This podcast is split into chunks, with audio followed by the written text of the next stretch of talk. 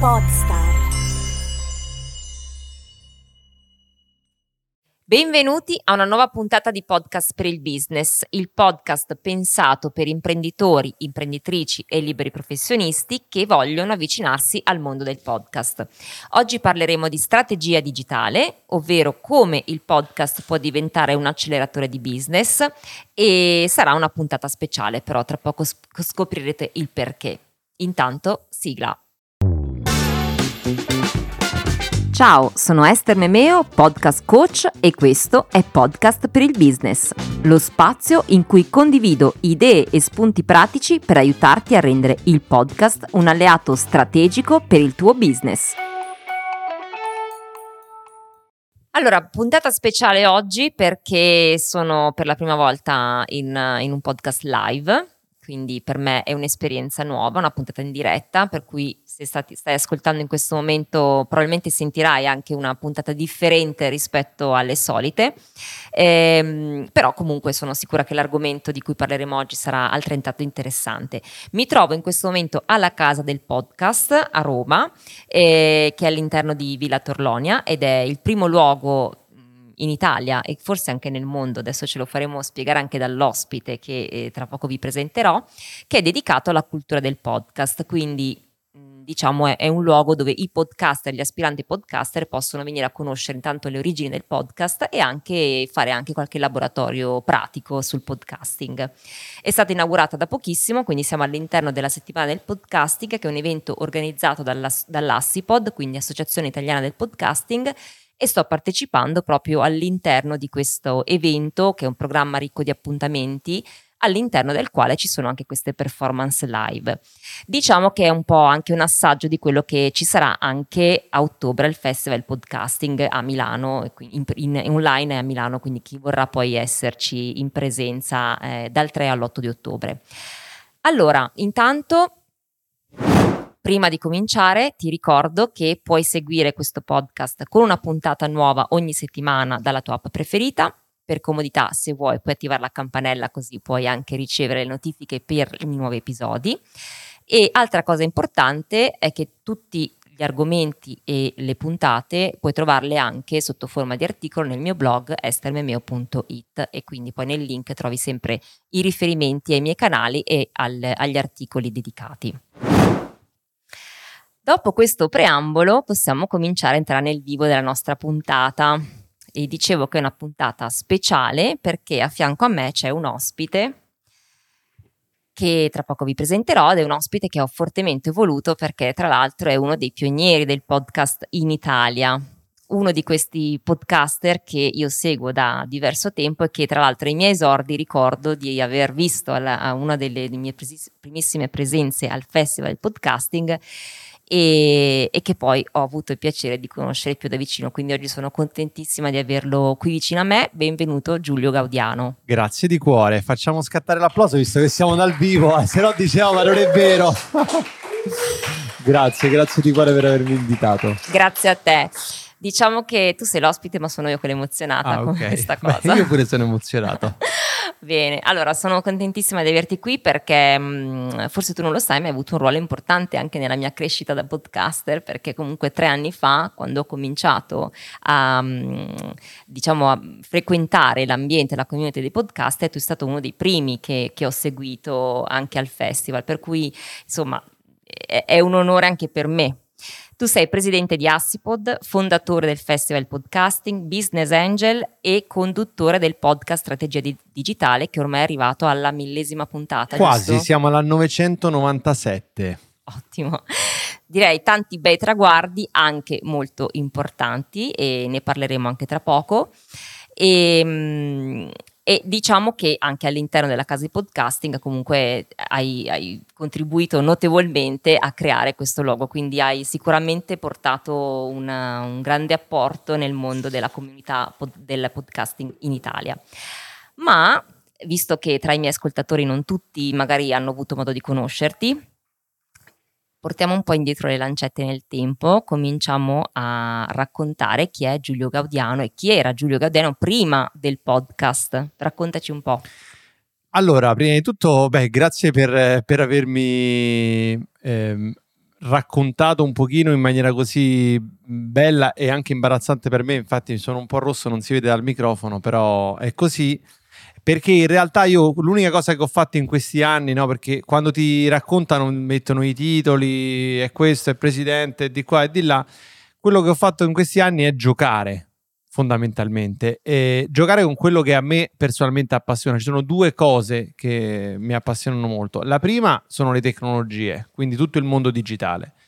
La seconda è giocare con le tecnologie insieme a qualcun altro, la relazione, il poter aiutare chi mi sta intorno, divertendoci insieme, esplorando insieme. E questa è stata un pochino una costante anche del percorso che poi mi ha portato a scoprire il podcast.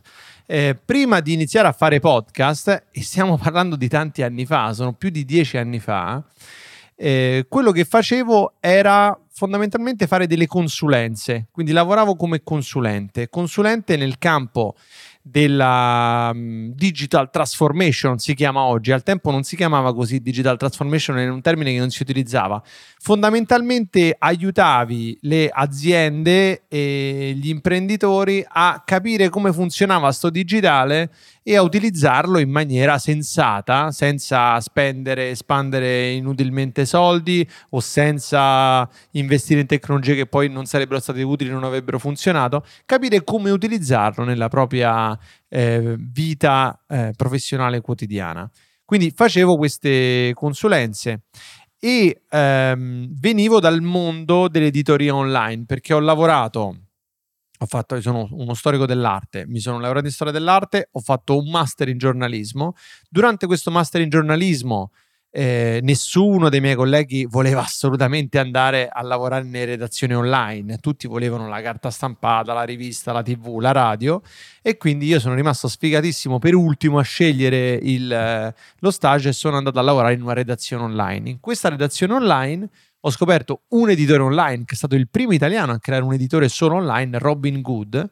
Ho lavorato con lui per qualche anno e, e dopo aver imparato un po' di cose su come funzionava la comunicazione online, gli strumenti di collaborazione a distanza, la, la, società di Robin e il team che lavorava con lui al suo sito web Master New Media lavorava come se fosse negli Stati Uniti, cioè era, era molto avanti rispetto a quello. Noi, per esempio, lavoravamo tutti a distanza in quello che oggi si chiama smart working e sembrava una cosa stranissima. Infatti, mi ricordo i miei genitori erano molto preoccupati. Giulio, che fai tutto il giorno chiuso in camera? E era inconcepibile al tempo no? che uno potesse lavorare da camera sua, stando davanti al computer e che stessi facendo qualcosa di, di serio, di, di vero, di tangibile. E quindi venivo dal mondo dell'editoria, dell'editoria, della comunicazione, del marketing e offrivo consulenze a clienti di, di varia dimensione eh, ed ero appassionato di questi temi, business, marketing e comunicazione online. Tutto questo prima di arrivare a un giorno estivo in cui è venuta una pazza idea di creare un podcast. Ecco, infatti la, la mia seconda domanda è proprio come ci sei arrivato al podcasting, cioè qual è stata la scintilla che ti ha fatto capire che il podcast poteva entrare nella tua vita? Beh, eh, la scintilla è stata una sorpresa che mi ha fatto un carissimo amico, Valentino Spataro, che conosci anche tu. Sì. Valentino, che è stato veramente un pioniere. E quando si dice pioniere, oggi sembra che pioniere vuol dire che sta avanti. Cioè, pioniere a volte è um, sinonimo di sfigato, no? Perché tu, quando fai le cose da sfigato, mh, mm, lì per lì sei sfigato, non è che pensi che poi una cosa diventerà famosa, grande. E quindi io e lui, due sfigatissimi, che cosa facciamo? Lavoravamo tutte e due da nerd eh, davanti al computer e poi da ancora più nerd durante la pausa pranzo rimanevamo davanti al computer, lui a Milano, io a Roma, e ci telefonavamo via Skype. E via Skype chiacchieravamo del, delle cose da nerd. Quindi, oh, hai provato questo software, hai scoperto questa tecnologia. E un giorno lui ha registrato la nostra chiamata via Skype senza dirmi nulla e al termine della chiamata mi ha detto ho una piccola sorpresa per te e mi ha mandato un feed RSS eh, in cui la nostra chiacchierata era diventata con una piccola sigla iniziale di fatto un podcast. E da lì è nato questo podcast Caffè 2.0. Quindi io avevo assaggiato il podcasting, ma l'avevo assaggiato da podcaster inconsapevole, infatti non avevo neanche un microfono, stavo lì davanti al mio computer a fare le mie chiamate Skype con Valentino e lui le trasformava in, in, nel podcast. Contemporaneamente ascoltavo la rassegna stampa di Radio 3, prima pagina, e durante un'estate, quando la mia prima figlia era appena nata, la scarrozzavo proprio al mare a Santa Severa vicino Roma eh, la portavo e con, con, una mano tenevo lo smartphone per leggere le notizie, con l'altra spingevo il passeggino. A un certo punto mi ha cominciato a far male il polso e ho detto: Ma è possibile che, che non esista una rassegna stampa, ma invece delle notizie di cronaca, di, che parli di business, di comunicazione e di marketing? Allora ho provato, ho aperto iTunes, eh, ho cercato nella sezione podcast business, niente marketing, niente, comunicazione, niente. Cioè non c'era un podcast che parlasse di questi argomenti. Oggi sembra assurdo, eh, ma non c'era. E allora ho detto, vabbè, allora lo creo io, al- almeno magari è utile per qualcun altro. E così, tornato a Roma, eh, mi pare agosto-settembre, ho cominciato a-, a, registrare questa rassegna stampa. Leggevo gli articoli, leggendoli dal mio lettore RSS, ne selezionavo i più importanti e poi li leggevo ne leggevo dei pezzi e li spiegavo proprio come si fa. No, li commentavo. È stata una fatica enorme all'inizio, quindi dopo due o tre episodi ho mollato. Ah. E tant'è che arriviamo a dicembre, no, forse ne ho pubblicato, ecco, forse siamo arrivati 5-6 episodi, arriviamo a dicembre e avevo smesso già da qualche settimana di pubblicare. E ho visto che sul mio podcast è apparsa una recensione. La recensione più importante, io la racconto sempre, perché è stata una recensione negativa eh, che però iniziava così e diceva il podcast molto bello, interessante, però non è serio per un consulente di comunicazione scomparire così senza pubblicare altre puntate. E allora lì è stata la scintilla. La scintilla per me corrisponde al momento in cui mi sono accorto che non stavo registrando dei file audio, stavo facendo podcasting. Che differenza c'è? La differenza è che nel podcasting c'è qualcuno dall'altra parte, cioè il, pod- il podcasting è la totale indipendenza nella relazione supportata dal digitale tra due persone, tra chi parla e chi ascolta. E quello che è emozionante è da una parte che si crea una relazione tra chi parla e chi ascolta. Tu stessa mi hai detto, io ho iniziato a fare podcast ascoltando i tuoi. Io non lo sapevo, questo mi rende, mi rende pieno di gioia, mi fa venire i brividi pensare questo, no? come è successo tante altre volte con centinaia di persone. Quindi una relazione magica dove ognuno porta valore all'altro e dove non ci sono intermediari, dove non c'è una piattaforma di mezzo che ti cambia le carte in tavola, ti, non ti fa ascoltare l'episodio di qualcuno. Ecco, una relazione diretta tra due persone. Il podcast per me è stato quello, è stato relazione. La scintilla era sapere che c'era qualcuno dall'altra parte che mi ha spinto poi a continuare a registrare l'episodio successivo, quello dopo, quello dopo ancora, con anche importanti impatti sulla mia attività professionale. Infatti, era il 2013 se non erro. Eh sì, era il 2000, no, prima era il 2011 quando ho iniziato. 2011. 2011 il, le prime puntate di strategia digitale. Io ho trovato e ho ascoltato quelle del 2013. Ok, per, comunque... perché le primissime eh, no, non si trovano più. Non ho capito dove sono finite Springer le ha nascoste. Io ho trovato quelle del 2013, per eh. quello ti chiedevo la conferma dell'anno, perché per me erano quelle. E quando le ho ascoltate, conoscendoti oggi, comunque ho riconosciuto tantissimo il tuo stile, la tua impronta, e questa è anche una cosa molto importante e molto bella del podcasting, perché la relazione si crea anche proprio perché ci si. Ehm, c'è quell'elemento caratteristico, personale e riconoscibile di una persona che ti parla, ti parla col suo modo, il suo linguaggio, il suo pensiero, quindi è una condivisione a tutto tondo, quindi non è soltanto il contenuto che si trasmette, ma anche come lo si trasmette e insito il pensiero stesso del podcaster che ti sta in quel momento commentando, dando comunque dei contenuti di valore. E qui arriviamo anche a un'altra domanda, perché visto che parliamo del 2011 e oggi siamo a quasi alla millesima puntata, e, e questo podcast sicuramente, eh, adesso ci racconterai come, è stato molto importante per il tuo sviluppo del business. Ecco, nel corso del tempo, come è evoluto questo tuo podcast e quando hai capito che stava diventando un, um, un booster per il tuo business? Beh, eh, il podcast per me è nato come un hobby, no? Mi ricordo una scena non so perché, però mi è rimasta proprio impressa. Un giorno stavo montando, io lavoro a uno studio che è al piano di sopra rispetto a dove vivo. Stavo montando, dovevo uscire con mia moglie, però sbagliavo in questo montaggio, continuavo a sbagliare, quindi dovevo uh, riregistrare i pezzetti. Ero tutto sudato, stavo no, sotto stress. Mia moglie dice: Dai, dobbiamo uscire un attimo.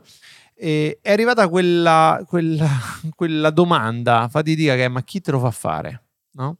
Quindi è rimasta lì perché quando fai le cose come un hobby, poi a un certo punto se diventano una fatica, eh, uno dice ma chi me lo fa fare? Chi me l'ha raccomandato il medico? Ecco, eh, il, il passaggio del podcast fatto come hobby al podcast con delle ricadute professionali è stato quando, mh, forse un annetto dopo, eh, alcune, ho ricevuto una chiamata me ne ricordo una in particolare, ed era l'amministratore delegato di una società che produce un software, un software CAD di disegno tecnico. E mi ha chiamato direttamente l'amministratore delegato. E già qui è una cosa particolare. E io da consulente quello che cercavo sempre era di entrare nell'azienda per, promuo- per diciamo, proporre i miei servizi di consulenza. Io andavo a cercare gli altri. E invece mi ha chiamato lui mi ha chiamato lui perché ascoltava il mio podcast e che ascoltava il mio podcast l'ho scoperto perché mi ha detto dottor Gaudiano mi scusi sono, però sono un po' emozionato perché io sono abituato ad ascoltarla in podcast mi fa effetto parlarle in maniera diretta.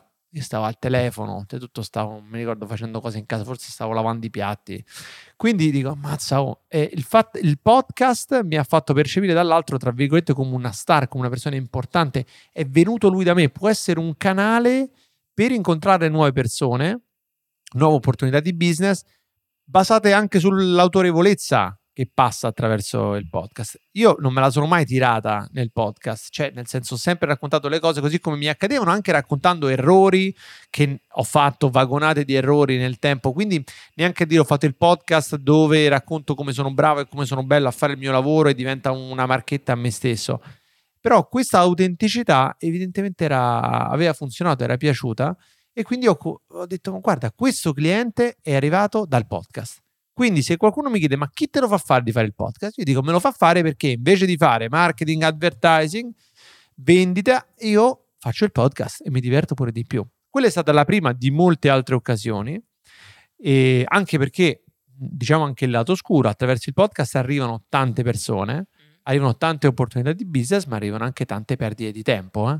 Perché mm. ci sono persone che eh, pensano che per il solo fatto che hanno ascoltato il tuo podcast possono prenderti e chiamarti al telefono e scroccarti una consulenza o stare lì. Eh, uno me lo ricordo in particolare, mi chiamò eh, Giulio. Tu mi devi spiegare come faccio ad aumentare i like sulla pagina Facebook. Cioè, scusa, ma buongiorno, chi sei? Così diretto.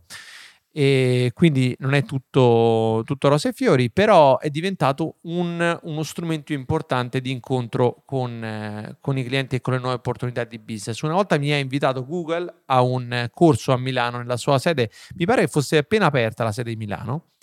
E mh, sono andato lì, c'erano tutte agenzie, quindi io ero l'unico che non era un'agenzia. E stavano lì per la formazione su come vendere servizi ai clienti quindi era una formazione che loro offrivano ai loro partner.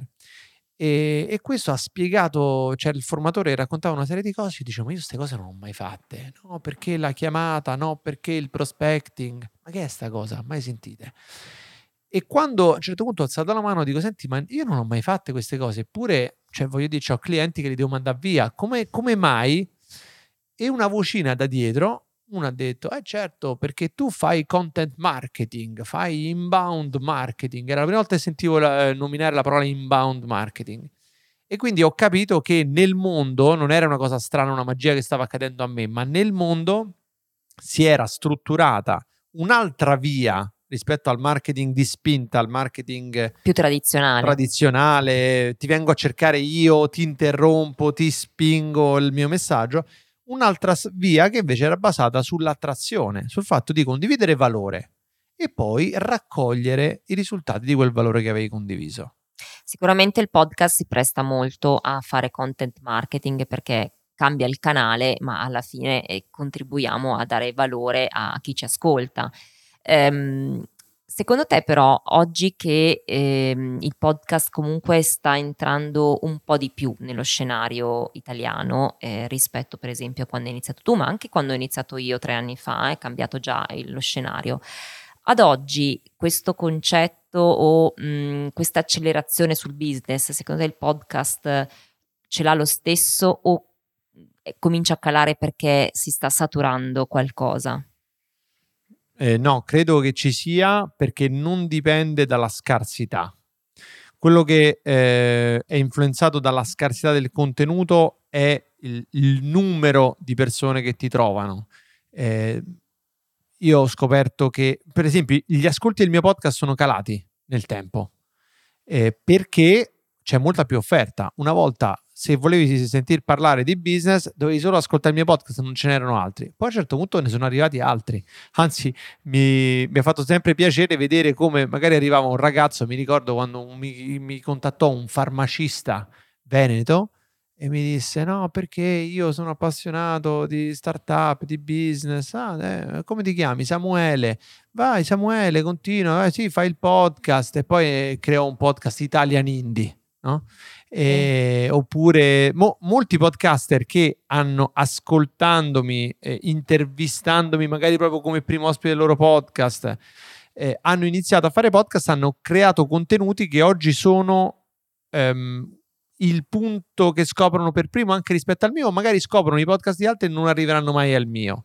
Quindi quello include, incide la scarsità sul fatto, sul numero di persone che ascoltano il tuo podcast eh, però non incide sull'efficacia del mezzo. Prima del nostro podcast dal vivo ha fatto un podcast dal vivo Elena Bizzotto, igienista dentale, e mentre sentivo lei parlare con il suo ospite, cioè io volevo chieder, chiedere al dottore, ma scusi, ma do, dove sta lo studio? Perché la capacità di entrare dentro gli argomenti, di farti sentire, eh, di, di farti capire le cose, di, farti, di coinvolgerti è fortissima nel podcast. Quindi eh, è, il suo potenziale non è diminuito, non è che siccome ora conosciamo meno il podcast è meno efficace, è ugualmente efficace. Eh, probabilmente avrai dei numeri minori, ma non, tanto voglio dire, ma quanti clienti contemporaneamente puoi gestire? No, io quello che dico, uno vuole, vuole i numeri del, da, da web star ma non ti servono migliaia di persone che ascoltano il tuo podcast, te ne servono 10-15 che però dopo averlo ascoltato vogliono poi lavorare con te. Certo, pochi ma buoni. Pochi ma, ma buoni. Anche perché, eh, io lo dico sempre, nel podcast eh, comunque c'è una fidelizzazione diversa, cioè chi ti ascolta è perché ha scelto di farlo, perché ti ascolta magari anche fino alla fine, nel senso che è interessata a quell'argomento, quindi non è un contenuto che si fruisce in modo morte e fuggi per cui l'attenzione cambia e, anche se gli ascolti sono minori, in realtà sono, la profondità con cui si, si fruisce del contenuto è differente, questo è vero. Altra domanda però, nel corso del tempo, che difficoltà, o magari anche all'inizio, quella dell'inizio in realtà ce l'hai già raccontata, la difficoltà che hai incontrato nel mantenere attivo questo podcast nel corso del tempo, degli anni e come eh, le hai volute superate, le superare? Ci sono due ordini di difficoltà, te, le, te ne dico una tecnica e una psicologica. La tecnica eh, ha a che fare anche con una persona che sta in questa stanza in questo momento, in qualche modo, perché un podcaster che è qui presente un giorno ha deciso di sposare il mio fonico, la mia fonica. E, ehm, e eh, il mio fonico che produceva i podcast, io facevo in quel periodo un podcast al giorno. E mi ha detto: Senti, io devo andare in viaggio di nozze, quindi mi devi dare i bianchi, le registrazioni prima. Io, però, sono uno che fa sempre le cose all'ultimo momento. E quindi, sì, sì, eh, tranquilla, tranquilla Costanza, te le do prima, non ti preoccupare di giorno in giorno. E lei precisa: Guarda, mi devi dare prima, guarda, mancano sette giorni, guarda, mancano tre giorni, guarda che domani va. A un certo punto è andata in viaggio di nozze. E, e lì ho avuto una grossa difficoltà perché ehm, avendo eh, avuto qualcuno che mi aiutava dal punto di vista tecnico molto veloce nel montare, io mi dovevo solo preoccupare a un certo punto di stare davanti al microfono, premere il pulsante, registrare e via. Quindi ho dovuto recuperare tutta la parte tecnica, però non ce la potevo fare. E ho montato il primo episodio e ci ho messo due giorni invece che uno.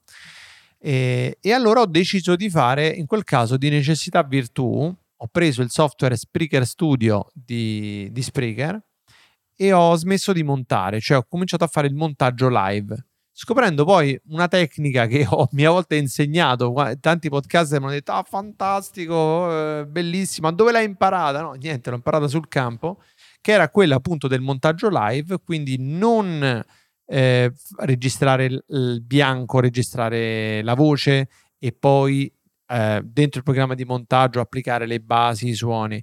No, fare tutto dal vivo. Nel momento in cui devo mandare un effetto, premo un pulsante, l'effetto parte, c'è una base di, di copertura e questo mi ha dato la grande eh, possibilità e opportunità di pubblicare appena terminato il podcast, quindi di accorciare i tempi di produzione. Il mio tempo era sempre lo stesso, certo era più impegnativo perché dovevo avere un grande focus nel contemporaneamente parlare e premere i tasti giusti, però eh, il tempo di registrazione era il tempo di produzione, quindi finita la registrazione potevo premere il pulsante e pubblicare direttamente l'episodio.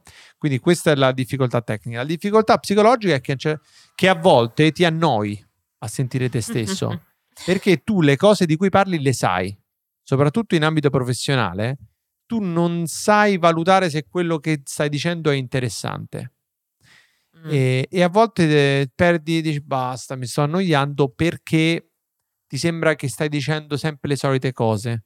In realtà chi ti ascolta ha piacere di ascoltare quelle cose. E lì mi ha salvato eh, l'aspetto relazionale del podcast, cioè il fatto che chi sta dall'altra parte non si limita ad ascoltare, ma ti o, o a farti complimenti, la pacca sulla spalla quando lo incontri, eh, ma costantemente ti fa domande, ti dà feedback. Per esempio, io ho una grande community di ascoltatori che anche sostengono economicamente il mio podcast con eh, delle donazioni, dei finanziamenti attraverso Patreon. E, e, a un certo punto ho detto: Senti, io n- non so più se quello che sto dicendo è interessante. Facciamo così: facciamo che risponda alle domande. Così mm. sicuramente almeno una persona per volta l'ho aiutata. E in quel periodo lì il fatto di, invece di parlare ex cattedra, semplicemente prendere le domande mandate via messaggio vocale dalla community dei finanziatori e rispondere a quelle domande, per quanto fosse a volte, come dire, molto di nicchia. Giulio, senti, io ho un, un'erboristeria, ho una pagina Facebook, eh, non riesco a pubblicare il sito web, cioè cose molto che dici, vabbè, non sono di interesse generale. Eppure rispondendo a quelle domande lì sono riuscito a ritrovare l'interesse per quello che io stesso stavo dicendo, ad aiutare tante persone che non potevano permettersi una consulenza o che semplicemente volevano avere un primo confronto e, e avere il feedback sull'utilità del contenuto che stavo facendo. Beh, devo dire che questo metodo che, che hai utilizzato mh, funziona perché l'ho provato anche io e ehm, tra l'altro la, la, precedente puntata rispetto a quella che, che, stiamo registrando ora è stata proprio una risposta ad una domanda che mi è arrivata da una mia follower su, sui social. E, ed effettivamente queste, questi momenti di interazione che arrivano anche in modo inaspettato a volte, nel senso che sì, sai che la gente ti ascolta, che ti segue, però eh, dom- saper rispo- poter rispondere a una domanda specifica che ti arriva ti mette in connessione ancora di più con le persone che ti ascoltano, quindi ti dà un po' quella carica per continuare. E, e quindi su questo mi ci sono ritrovata molto. E tra l'altro il lato tecnico, anche io oggi sto sperimentando la modalità che hai detto tu, hai descritto tu prima, e, e vedremo poi il risultato. Però confido nel non fatto... Non lo lascerai mai più. quando, il montaggio live, quando lo provi... Non lo lascerò non lo mai più. Senti, che effetto ti fa aver contribuito in maniera così profonda anche alla, a creare la cultura del podcast in Italia? Oddio, domandone. Allora, io non sento di... cioè quello che avverto non è aver contribuito a diffondere la cultura, però ci sono dei momenti in cui ho la percezione che sono contento di fare quello che faccio e di dedicare tanta energia al podcasting. Uno di questi momenti è stato per esempio durante il corso di podcasting che abbiamo fatto nella casa del podcast in occasione della settimana del podcast 2022 che proprio è terminato oggi stamattina ecco a un certo punto mh, durante il corso i partecipanti hanno cominciato a dire no, io l'avrei fatto diverso, no, fa, taglia lì, no, facciamo così, no, facciamo colà. E, e, questo, o addirittura alcuni sono tornati dalla pausa pranzo, durante il pranzo ho creato il mio podcast. Ok? questo secondo me è fondamentale perché è la percezione che non sei spettatore, no, una volta di più. Prima stavamo passivi davanti alla TV, oggi siamo passivi davanti a YouTube, no? passivi davanti... Sì, è vero, qua cioè, le, quasi le piattaforme giocano con la nostra volontà di interagire, ci fanno fare delle cose, però non ci fanno mai veramente passare dall'altra parte.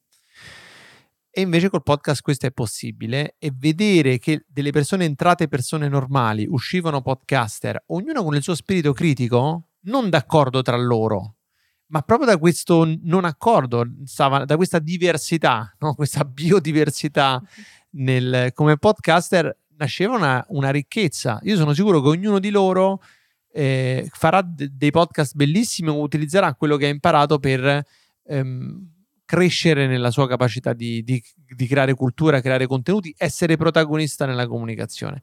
Quindi, eh, come dire, la cultura del podcasting si fa un podcaster alla volta, secondo me anche un ascoltatore alla volta. Eh, ed è importante che ci sia, secondo me, questa trasmissione da uno a uno. Eh, aiutandosi, mettendosi là uno vicino all'altro, dicendo guarda come si fa. Ed è il motivo per cui abbiamo creato una casa. Questo tema della casa del podcast è una cosa unica al mondo. Perché?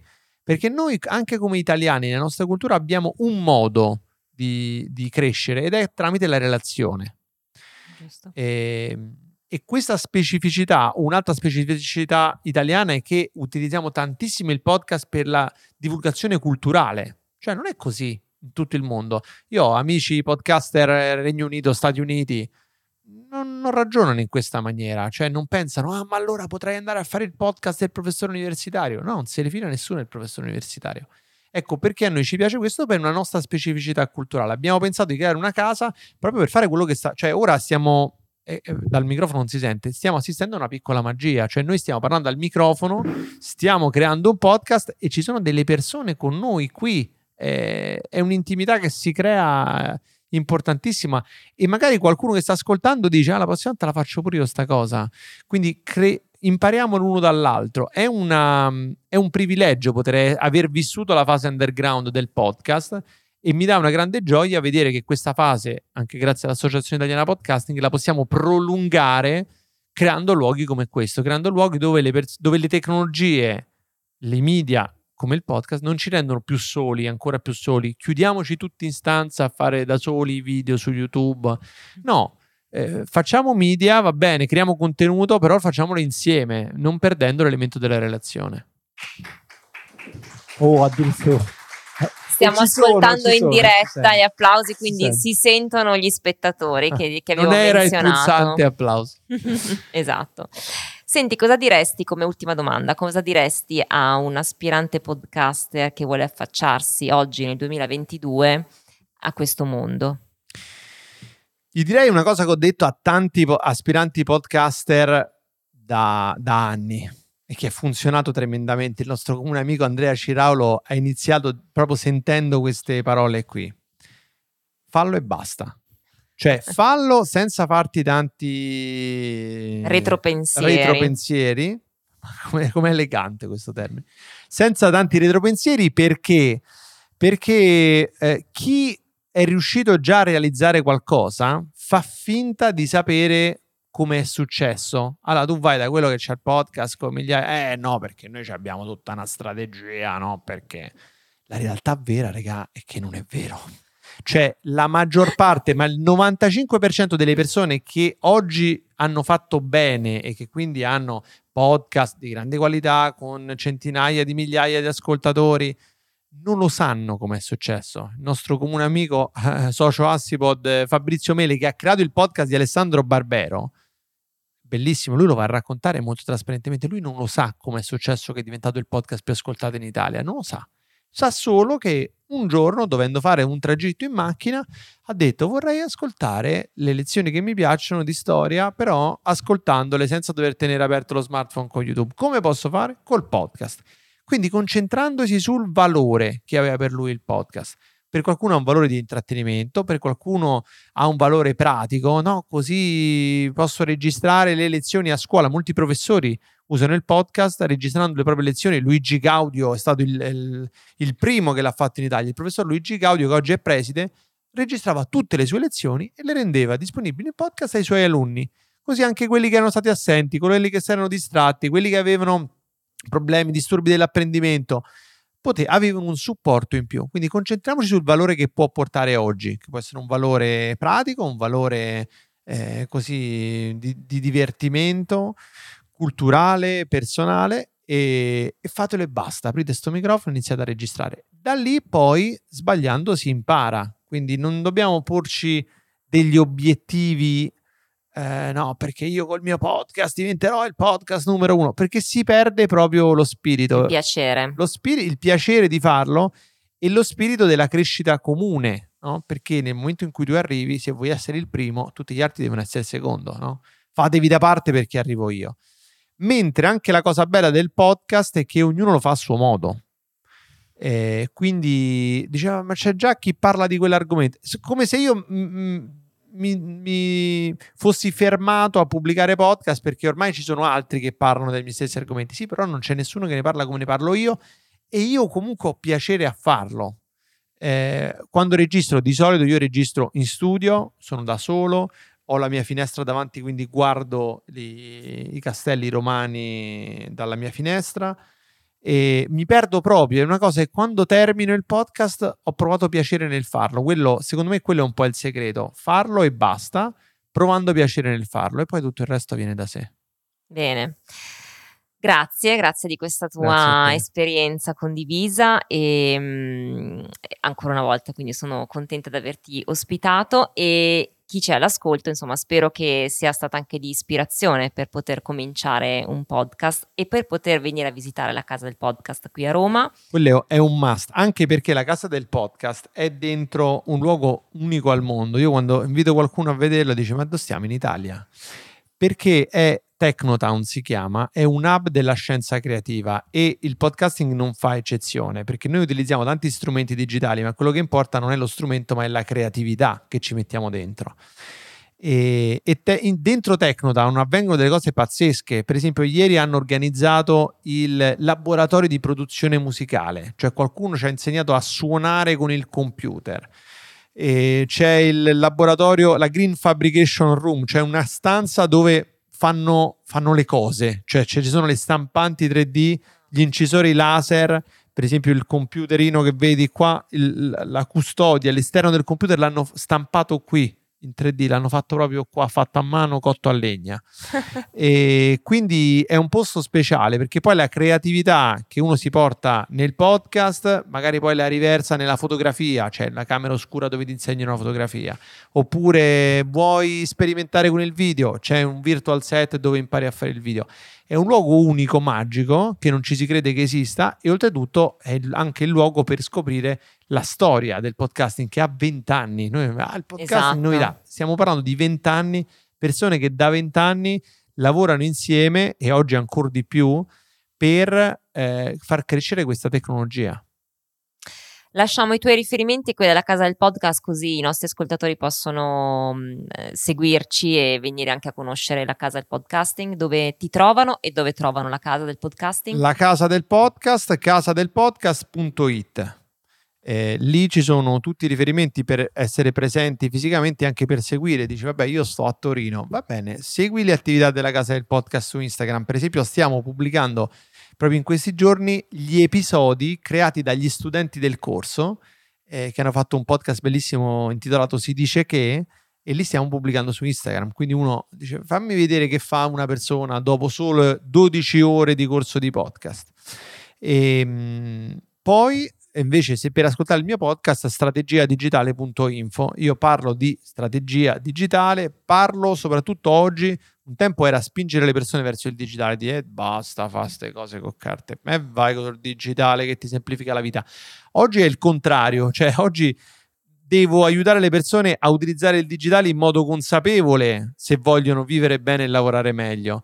E quindi oggi dico fermo lì, invece di sta, passare la vita a mettere i like su Instagram, magari conviene invece che investi qualche energia in più su quest'altro fronte. Quindi il tema è quello, cercare di vivere bene e di lavorare meglio utilizzando il digitale e il cuore è sempre la consapevolezza. strategiadigitale.info. Ottimo, grazie mille e io a questo punto saluto gli ascoltatori e anche chi è qui presente.